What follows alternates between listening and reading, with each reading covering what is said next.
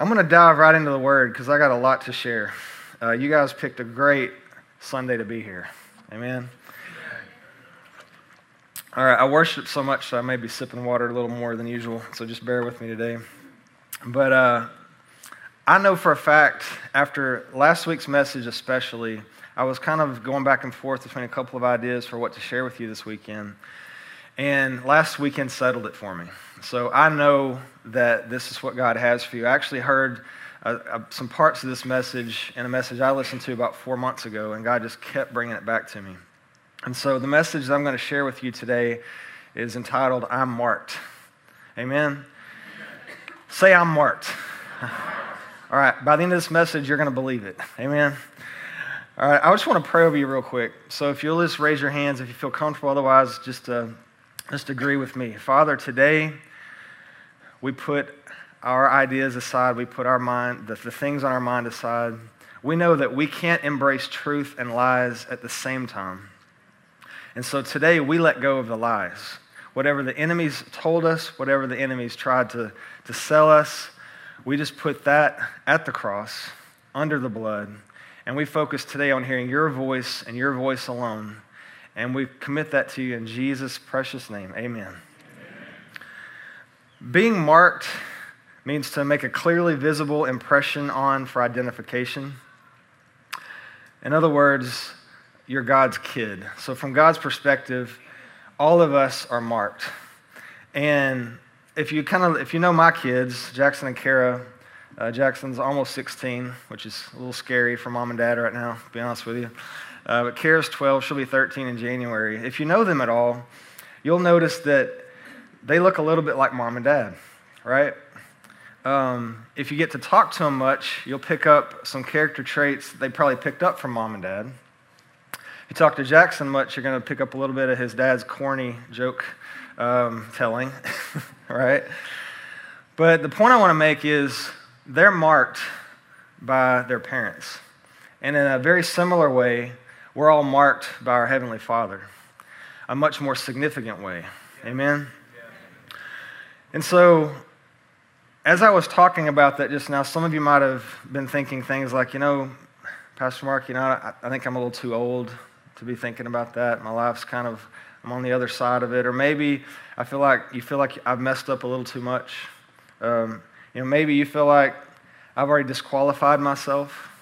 And so I really wanted to answer that question at the top today because I think a lot of us feel that way at different times in our lives, right? Anybody ever felt that way? I know I have. There's a scripture that I want to point you to to help you understand that you can't be unmarked. okay? Your mark cannot be erased. Right. So when Paul wrote Romans, which is considered the most uh, widely influential letter ever written, there's a verse in there that kind of anchors this point that's a promise of God that I want you guys to remember. I want you to write it down. Anytime you feel like you're having one of those days when your, your uh, destiny seems far away or you feel like it's too late or whatever the case may be, I want you to go to the scripture. It's Romans 11 29. It's super simple. But it says, For the gifts and the calling of God are irrevocable. You could read that another way. For the gifts and the calling of God are not able to be reversed. Or you could read it this way The gifts and the calling of God are final. Amen? Anytime you feel doubt creep in about your life or purpose, I want you to just pray this truth. Beat this arrow on the ground. All right? When we stop believing the lie, we can start believing God's truth. How many of you have those voices in your head at times that pull away at you, take away from you, cause the doubt, cause the anxiety, cause the fear, tell you what you are, right? That's the lie. And we have to recognize it first. We have to recognize that's not God's voice. Yes. That's not our voice. It's the enemy's voice. Put it aside and choose only to hear God's truth. Amen. The next thing we have to settle is what is God going to do in and through you after the affair? After you get out of the recovery program. What's He going to do with your life after the diagnosis? What's he going to do with your life after the divorce that was all my fault? What's He going to do with your life after the bankruptcy? God, what are you going to do with my life after the divorce that absolutely wasn't my fault? God, what are you going to do with me after this devastating loss that took me off my feet? You know what? The enemy can't destroy, he distracts. Right? How many have ever been distracted? I have. I think we could all say that. But the enemy, if he, if he can't take you out, he'll distract you. He'll put stuff in front of you. You'll have a disappointment. You'll have a failed relationship. He'll distract you with finances. When life deals out big hits sometimes, those, those distract us and take away from our purpose, right? Would you agree with me? There's never quite a hit like the one that you don't see coming. Um, I play a lot of basketball, and uh, so if you're a basketball fan, you'll get this maybe more than others would. But uh, one day I was playing some pickup ball, and the man I was guarding was at the top of the key, kind of above the free throw line, and he gave a little juke step and he cut to the basket. And so I turned to sprint and meet him at the basket. What I didn't know was one of his teammates was coming up just outside of my peripheral to set a pick. And it was a moving pick, by the way, just so that we're clear. All right. totally illegal. But he was running up to set the pick about the time that I was turning and sprinting to the basket. And the next thing I knew, I was off my feet on the ground and my shoulder was separated. and let me just tell you if you've never had a separated shoulder, it does not feel good, okay? And so for a second, I had to figure out where I was because I wasn't exactly sure what had just happened. But when I turned to get up and I could feel something wasn't quite right and everything kind of stopped spinning for a second, I was down, right? Uh, there was no more ball that day. And for some of you guys, you've been knocked down and you've been disoriented. You don't know exactly what's going on. And the count in the ring is going off one, two, three. And I'm here today to tell you that we're getting off the mat all right? We're going to get off the mat. We're going to run into our purpose, right? We're going to get healed. We're going to have God minister to those broken places in our life, right?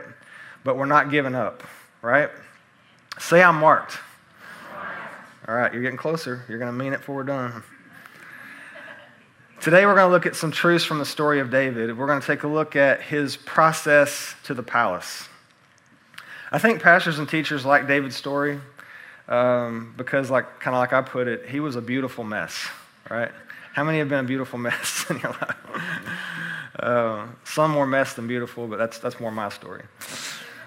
But uh, I think what's so endearing about the story of David is that we see David and he's, he's anointed as king. He has such a tremendous anointing on his life from such an early age. But we see David progress through life and seemingly win at everything for a while, right? And then David hits kind of the low spot. And you see David struggle with adultery. And you see David try to cover up the adultery and ends up murdering a man. And I know for, for most all of us, we'll never go that far off the rails. But it's just kind of a highlight to understand that no matter how far you feel like you get away from God, the thing that I love about David is even though he made all those mistakes, he still knew who dad was. And he still came back to the Father he still knew how to ask for forgiveness, yeah. and he still knew how to receive forgiveness. Yeah. Amen. And uh, for a lot of us, I think you need to hear that today.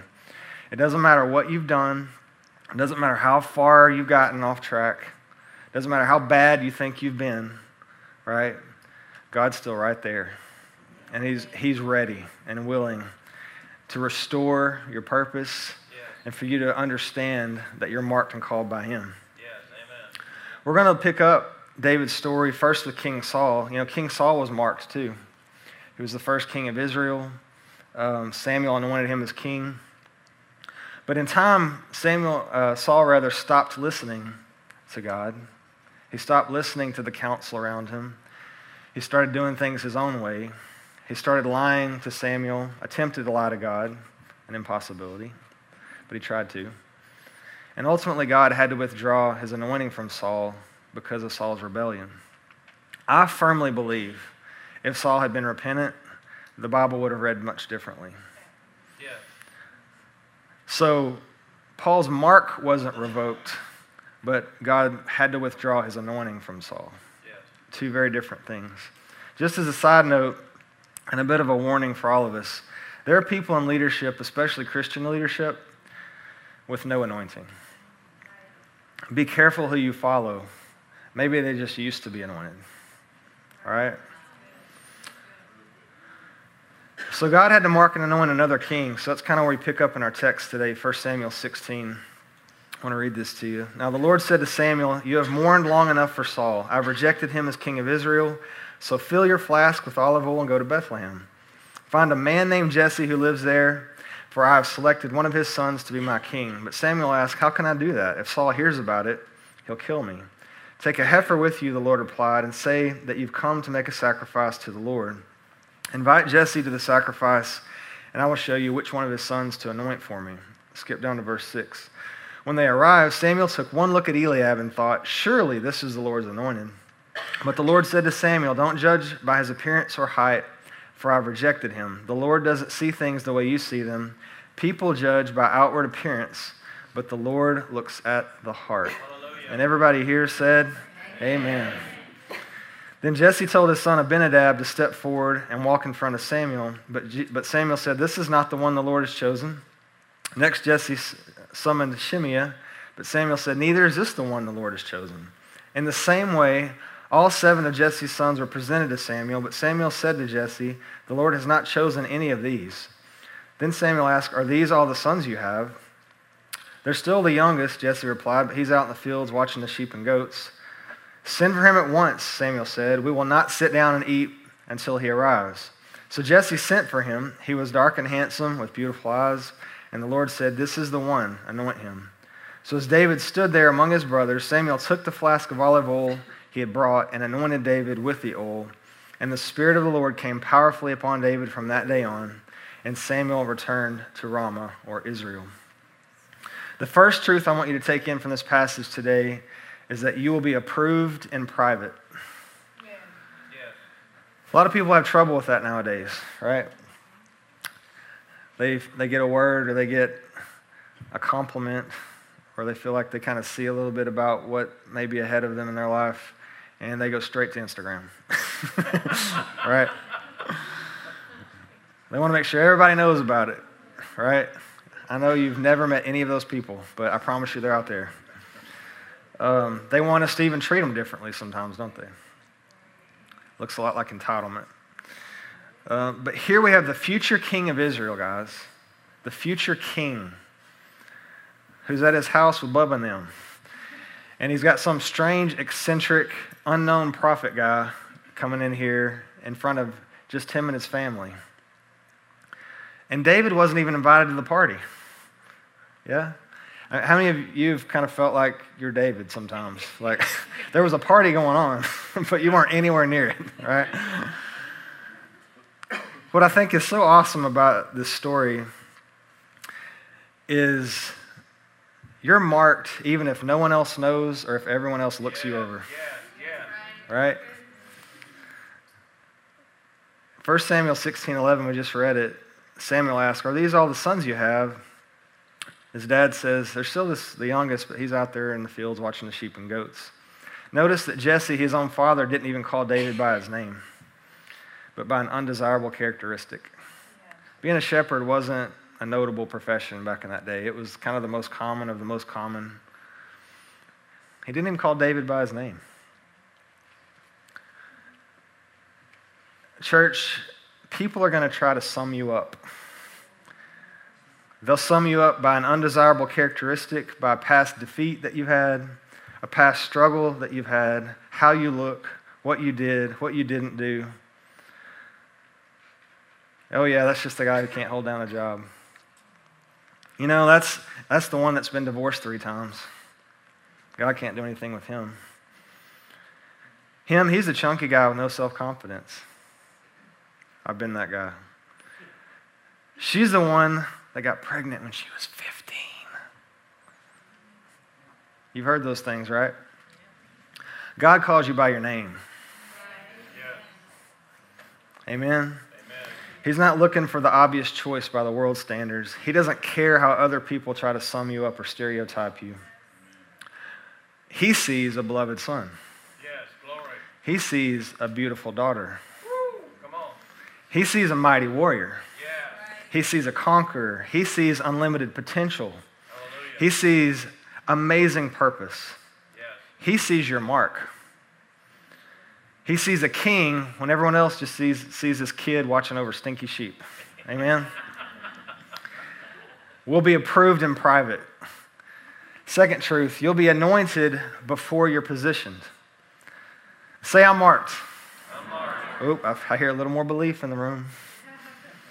So David is anointed, but then where does he go? So we pick back up verse 13 in 1 Samuel 16. So as David stood there among his brothers, Samuel took the flask of oil he brought, and anointed David with the oil. The Spirit of the Lord came powerfully upon David from that day on. So now David's anointed, he's excited, he's ready to go, right? And then what does Samuel do? He goes back to Ramah, he goes back to Israel. Now, a lot of us might have went, Sam, where's the caravan? You know, where's my robe? Hey, Dad, here's my shepherd's staff. It's been nice, right? But no, not David. David's, at, for one thing, he, at this point in time in his life, he's somewhere between 12 and 15 years old. So David's got a lot of growing up to do. How many have had some growing up to do before? um, David won't be king until he's 30. So there's a process that he's got to go through to get to the palace, right? Um, your pastor was called to preach at 18. The vision for this church was put in his heart shortly thereafter, but it wasn't until his early, early 30s when God put this into reality. All of us have a process, right? We have to be patient. How many don't do patience well? right? Guilty. Why did David have to go back to the pasture? God wants to anoint you and he wants to send you back into your sphere of influence to make a difference there first. He wants to know if he can trust you there first. So, how do we see David waiting in this season? Do we see him kind of with his arms crossed and his eyes rolling like, one day, man, one day I'm going to be in the palace. I guess I got to do this thing until the time comes. No, what you see David doing is waiting. Right? He goes back to the pasture. He fully engages his assignment. He takes care, takes exquisite care of those sheep, right? But he doesn't even stop there.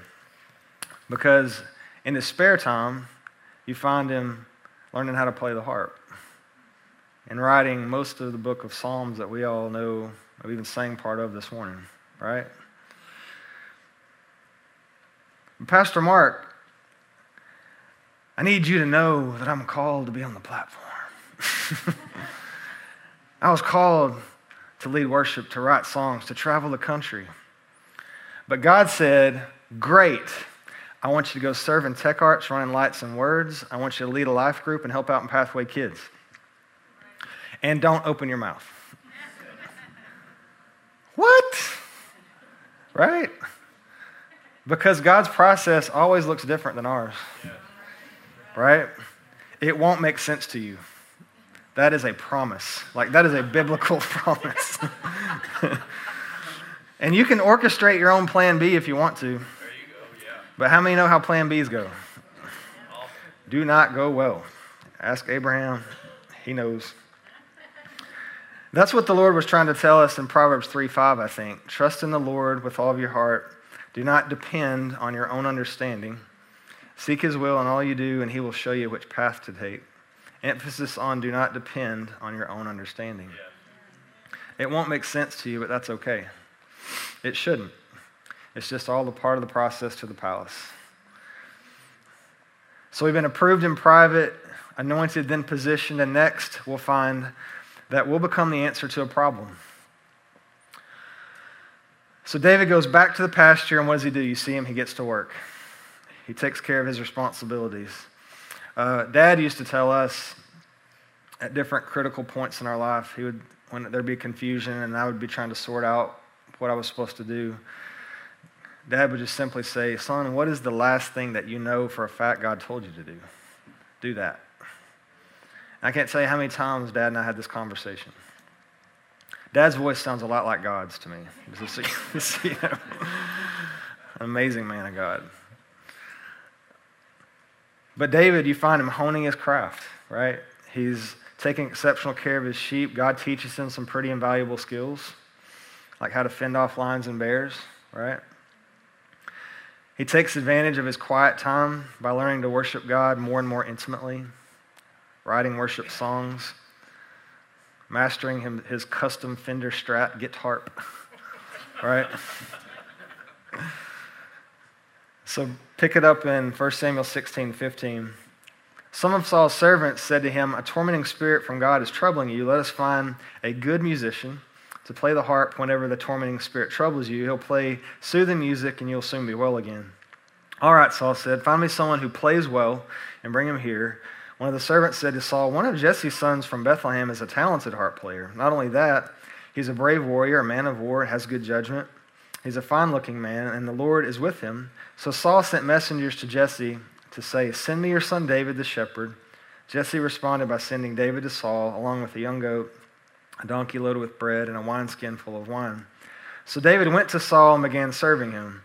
Saul loved David very much, and David became his armor bearer. Then Saul sent word to Jesse, asking, Please let David remain in my service, for I'm very pleased with him. David didn't fill out an application, did he? He didn't send an email to the palace. He didn't send his resume, right? What I think is so cool about this story is David didn't get called up to the palace for his day job. He was a shepherd. They're not in this passage you see Saul and the, the servant talking about the situation. They refer to what they're looking for as a good musician, someone who plays well, a talented harp player. And I think I would love to ask this question of God someday. There's so many questions we have, right? But how in the world does a shepherd on the backside of nowhere get a reputation for being an amazing harp player at the palace? Yeah, yeah. I mean, really, how does that happen? Shepherding is an isolated, uh, you know, vocation. like you're you're with you're talking to the sheep most of the time, right? I doubt very seriously the sheep carried the word up the hill, right? I mean, I guess it could. God did use animals in the Bible uh, a couple times. Balaam's a donkey, but uh, but I think the point that I want to make to you is that when it is your time to be promoted to the palace, they'll send for you. Yes. You won't have to hustle and get your grind on. You won't have to make sure that the pastor knows about you. Right? You won't have to you won't have to make your way any way you know how. right? Yes. They'll send for you. Yes. Amen. Be humble. Yes. Work hard. Yes.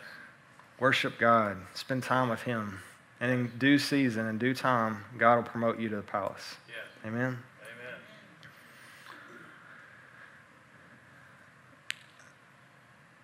David came to the palace not as a king or prince, though, but as a servant first.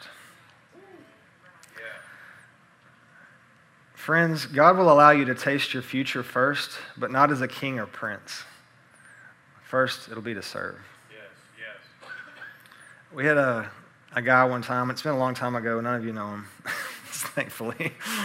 but uh, we, had a, we had a class, and at the end of it, it was a leadership kind of oriented class, and at the end of it, we challenged everybody to plug in and get connected to, to serving on the dream team. And this individual made it really clear where he wanted to serve. And we asked him to serve at the time, I think it was Pathway Kids Check In. And his response was, That's not what I do. Um, warning, warning, warning, right? Heart check. Um, he felt like he would better be served teaching and preaching to the congregation. And and I can tell you, our, our culture is that before anybody steps up on the platform in any capacity, we want a relationship with them. So we, we want to get to know you, get to know your family, get to know your beliefs, where you come from. And so this, I mean, maybe in time this guy could have, you know, gotten to that place. You know, who knows? Obviously, he had to work on some things. But I think the point is that a platform is just a raised position of what you'll do down here. So if down here I'm not humble, if down here I'm arrogant, guess what's going to happen up here? Right? If, if I'm lazy down here, or if I'm entitled down here, if I think it has to be done my way down here, guess what's going to happen up here? Right? In God's system, what He's looking for is how are you stewarding down there? Because He's not going to put you up here until you pass that maturity checkpoint and prove to Him that you can steward that well. Amen? Amen. That's a good word. Thank you. Be the answer to a problem. Okay? Love and serve God, people, your church, and ask for nothing. God will promote you when it's time. Yes. Amen? And they'll send for you. Remember that. Next, your opportunity will be revealed in obedience. I so love David's heart because he served Saul in the palace, but you see him in Scripture continuing to go back and help dad out. So just because David got his promotion into the court of King Saul, he still stewards his responsibilities.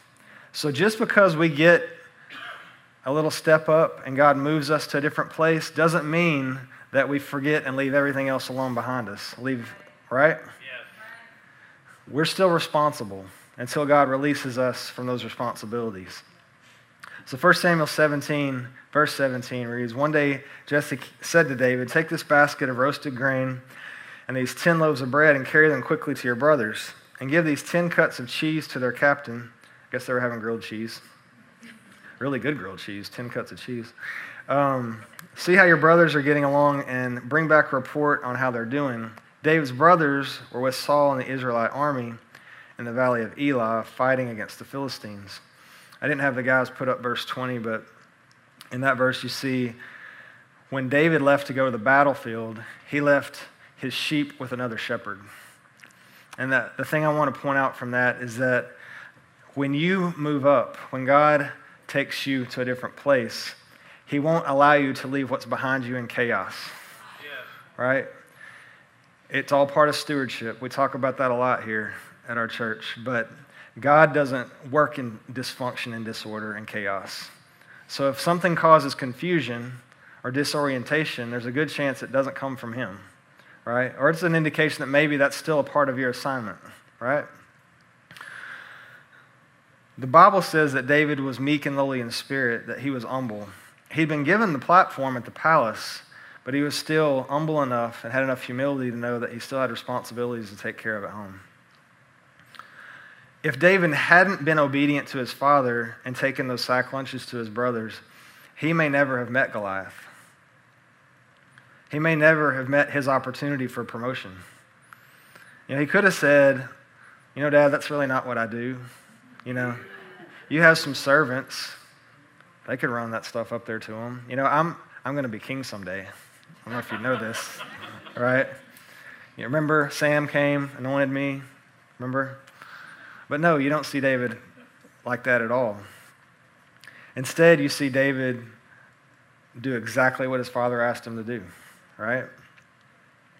How many opportunities have we missed because we've gotten a little too prideful, or maybe we just can't obey God? Maybe God told you to do something three months ago, two years ago, 10 years ago, but for whatever reason, you just haven't been able to get yourself in gear, right? Or maybe you just haven't been able to get past that obstacle, right? Yeah. Maybe that thing is the key to your next promotion. Maybe that's your Goliath. There you go. It's time to slay some Goliaths. Amen? Amen. I really want you guys to zero in on that this week. I want you to think about if you have some areas in your life or some things that you feel like God's asked you to do, and for whatever reason, you just haven't been able to engage it, or maybe you put it off. I want you to really lean into that because that thing may be the thing that unlocks the next promotion for you. Amen. But Pastor Mark, I don't want to serve in Pathway Kids. They get on my nerves.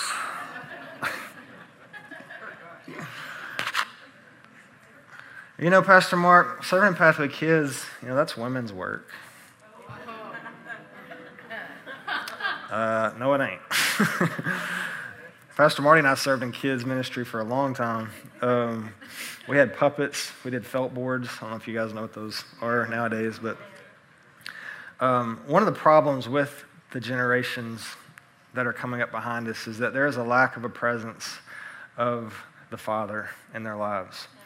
And I'm so excited that here at this church we have some really dedicated men of God that sow into your kids back there. What if you serving back there, you're the link to this one kid that needed that connection. And as a result of that relationship, that kid goes on to be the next Billy Graham. You know? What if that that area of serving, what if that submission from your heart to the Lord opens up and unlocks a purpose that you didn't know existed in your life? Yes. What if? Right? You know, Pastor Mark, I don't really want to get up early on Saturday morning and go to Jesus Burger. Those people are scary. they stink. Right? What if, by serving, you unlock a door that you never knew was there about your purpose? Maybe it's the people that you're going to reach, or maybe it's the positioning of your heart. Or what if single people, you're going to meet your future spouse up there serving in the hamburger line with you? What if that's where they are? Right? Brother David and Gary Don will take sign-ups this weekend if you want to sign up to help out there. But what if you're missing the thing because you won't give a little extra time or because you can't get over that mental block about what, that, what serving in that area looks like, right? Obedience isn't about the other person, it's about God getting your heart. Your next obstacle may just be an opportunity waiting on your obedience. So once your opportunity is revealed through that obedience, you'll be promoted through obstacles. You'll be promoted through obstacles. In chapter 17, we find David's brothers serving in Saul's army. David's still going back and forth, serving at the palace, helping dad out at home. David's introduced to his biggest, scariest obstacle to date in Goliath after bringing lunch to his brothers. How many of us, when we see obstacles, like what is our, what is our initial reaction a lot of times? We freeze, right? Or maybe we retreat. Saul's army and David's brothers, they were all hiding. They were all retreating, right? But where thousands stepped back because they saw an overwhelming obstacle, David stepped up because somehow he saw an opportunity. I want you to remember this or write it down. Obstacles and opportunities are almost exactly the same depending on who's on your side. Obstacles and opportunities are almost exactly the same depending on who's on your side. So when you see debt, a diagnosis, or death, or a loss, do you see an obstacle or do you see an opportunity? Remember who's on your side. Amen? Amen. Why does David see an opportunity when the entire nation of Israel saw an obstacle? If you can imagine David saying this God taught me some things behind closed doors in the pasture when no one was looking. When nobody knew who I was or even where I was, a bear came and met Jesus. The Lord taught me to do some pretty amazing things with my bare hands and a slingshot. Then a lion came creeping along, and I took him out too. This may be the first time all of y'all are going to see it, but for me, this uncircumcised Philistine is just the platform that God created for me to step up on and do what He's already prepared me to do. When I was on the backside of nowhere, He will go down. Amen? That's the attitude I think we all need to get toward our Goliaths, right? God will get all the glory for something that He taught you to do when no one else was watching. He'll train you and He'll prepare you so much, like David, that when you're called to do it on the big stage, like David, you won't even flinch Yes. because you will have walked it through with the Lord Yes. in front of nobody except the sheep. Yes. But when your time comes, when the moment comes that God's prepared for you, all of that training steps into the present. And you won't be intimidated and you won't be afraid and you won't be scared. Just like David, you'll kill that giant. Amen. Amen. God will promote you through your obstacles and transform them into divine opportunities. And finally, this is the very easiest and the hardest of all the truths that I'm going to present to you today. You just have to be you. Isn't that good news? Glory, glory, glory. You need to know that God marked you for greatness individually and uniquely. I love these two scriptures. I've used them before, but I want to bring them back today. I think they, they fit so well in this message. Jeremiah 29 11, you all know it. For I know the plans I have for you, declares the Lord plans for welfare and not for evil, to give you a future and a hope. You're marked, my friends. Then this is one David himself wrote Psalms 139 13. For you created my inmost being, you knit me together in my mother's womb. I praise you because I am fearfully and wonderfully made. Your works are wonderful. I know that full well. My frame was not hidden from you when I was made in the secret place. When I was woven together in the depths of the earth, your eyes saw my unformed body. All the days ordained for me were written in your book before one of them came to be. Hallelujah. David could write, couldn't he? In David's story, we see that when they tried to put Saul's armor on him, it didn't fit. 1 Samuel 17 32. I love David's attitude in this passage. Don't worry about this Philistine, David told Saul. I'll go fight him. Don't be ridiculous, Saul replied. There's no way you can fight this Philistine and possibly win. You're only a boy, and he's been a man of war since his youth. But David persisted. Sometimes we have to be persistent. I've been taking care of my father's sheep and goats, he said. When a lion or a bear comes to steal a lamb from the flock, I go after it with a club and rescue the lamb from its mouth. If the animal turns on me, I catch it by the jaw and club it to death. we need David's tenacity, I think, sometimes, don't we? I have done this to both lions and bears, and I'll do it again to this pagan Philistine, too. For he has defied the armies of the living God. The Lord who rescued me from the claws of the lion and the bear will rescue me from this Philistine. David didn't doubt. David wasn't playing around, was he? Saul finally consented. All right, go ahead, and may the Lord be with you. I'm not sure if that was a prayer or a declaration, but take it for what you will. Then Saul gave David his own armor, a bronze helmet and a coat of mail. David put it on, strapped the sword over it, took a step or two to see what it was like, for he had never worn such things before. I can't go in these, he protested to Saul. I'm not used to them. So David took them off again. He picked up five smooth stones from a stream and put them into his shepherd's bag. Then, armed only with his shepherd's staff and sling, he started across the valley to fight the Philistine. Pathway family, we just have to be us. Yeah. You just have to be you. Saul's armor didn't fit yet. It would. David was a boy. He would someday be a king. He would learn to use those tools, but he had not yet. So, again, David's training, the process that God had had him walking through, prepared him for that moment. And the thing I want you to really grab from this passage is that God wants to use you with the knowledge that you have, with the skills that you have, with who you are right now in the battle. You don't have to be someone else. You don't have to dress like somebody else. You don't have to talk like anyone else. You don't have to pretend to be someone else. You just have to be you. Amen? That's all God wants. Remember, when God elevates you, He's not going to throw something new at you in front of everyone. God didn't want David to wear the armor because David had no history, right? He had no experience with those, those sets of tools, right? He just wants you to use what you have. You have a unique DNA and a footprint on this earth that no other person has ever had or ever will have. Right. And you need to hear that. Hear me, guys. Every single one of you have a unique calling, have a unique purpose. You have a mark on you from the Father God that only you have, that the world is missing if you're not exercising it. You really need to know that.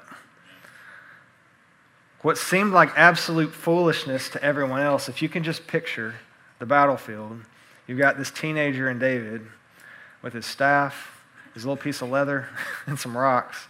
And you have a nine foot some odd Philistine warrior in full body armor. That doesn't look smart, right? With natural eyes, right? Doesn't look smart. We've all seen it characterized in different ways. Some with you know Goliath like 20 foot tall or whatever, but it, it was it was significant enough as it was in reality. David's this little boy, a little skinny, scrawny thing, probably. And then you have Goliath, who's been trained in war since his youth. But remember, it's not going to make sense. it didn't make sense to anybody else. Yeah. But we just read David, he didn't seem one bit concerned. Was it because of his faith in himself? No. No, because when God, when, when David was out in the backside of the pasture with the sheep and the lion came and the bear came, did David think he could do that by himself? I don't think so. I think David realized he had to have God's help. And because David had that posture in his heart, when it came time for the Philistine to drop in front of everybody, David didn't flinch. He knew that God was going to be with him. Yes. He spoke it and then he did it. Amen? Amen. We live in a society today that by and large strives really hard to put out an image that they want other people to see or believe that has no basis in reality, right? We've all been, we've all seen it. Some of us have been guilty of it. I know I have at times. But this idea is counterculture, right? Just be you and all of your glory, right? Just be you. Be the beautiful mess God created you to be. Amen. So as we close, remember, we've got to be approved in private. We've got to be anointed before positioned. We will become the answer to a problem. Allow the opportunity to be revealed in obedience. We'll be promoted through our obstacles that look a lot like opportunities. And then we just have to be ourselves. Yes. So, what do I do with all this, Pastor Mark? I'm so glad you asked. Stand with me, guys.